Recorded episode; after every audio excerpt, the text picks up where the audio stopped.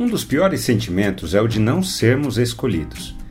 Quem já participou de alguma brincadeira na infância, onde precisava ser escolhido para compor um time e foi um dos últimos a ser escolhido ou não foi sequer escolhido, sabe do que eu estou falando. Vamos caminhar juntos? Uma das principais dificuldades para quem ainda vive no sistema religioso é compreender a graça de Deus. Isso acontece porque a forma religiosa de pensar se sente confortável com a ideia do merecimento. Se alguma bênção me alcançou, é porque fui merecedor. Eu fiz por merecer. Da mesma forma, se alguma coisa ruim acontece comigo, também é resultado de merecimento.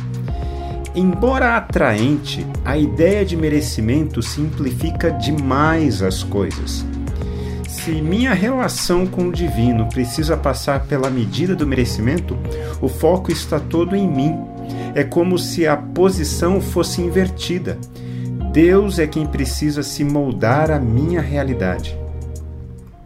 Marcos tem uma forma de escrever bem sucinta, rápida e resumida. Ele aponta as principais informações em seu evangelho, diferentemente de Mateus e Lucas.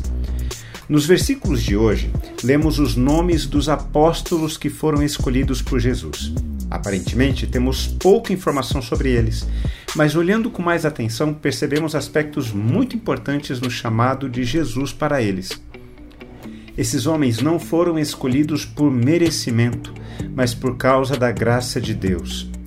Imagino que você tenha percebido que alguns desses homens, na verdade, não tinham nenhum atributo espiritual digno para estar entre os escolhidos.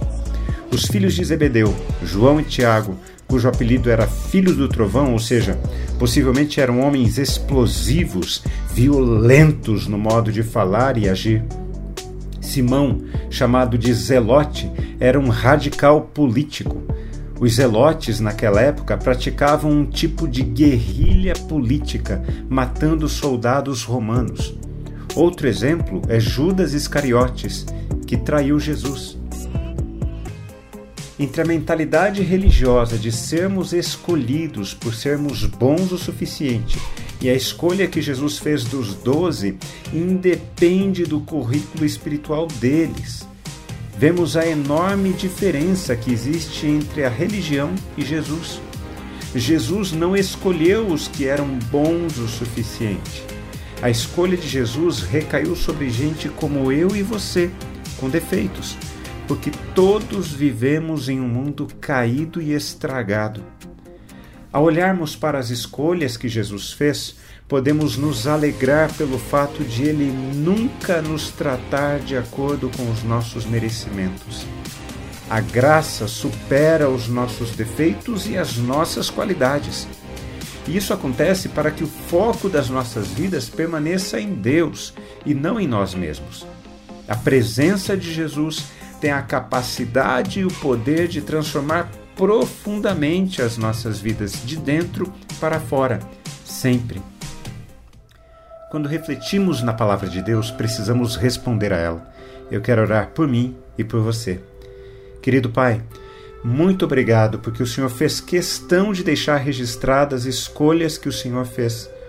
Obrigado porque o Senhor não nos escolhe de acordo com o nosso merecimento, mas de acordo com o que o Senhor quer fazer em nossas vidas. Quando percebemos esse movimento do Senhor, o nosso coração se enche de gratidão. Muito obrigado, em nome de Jesus. Amém. Um forte abraço a você, meu irmão, minha irmã. Continuaremos a nossa caminhada. Até lá!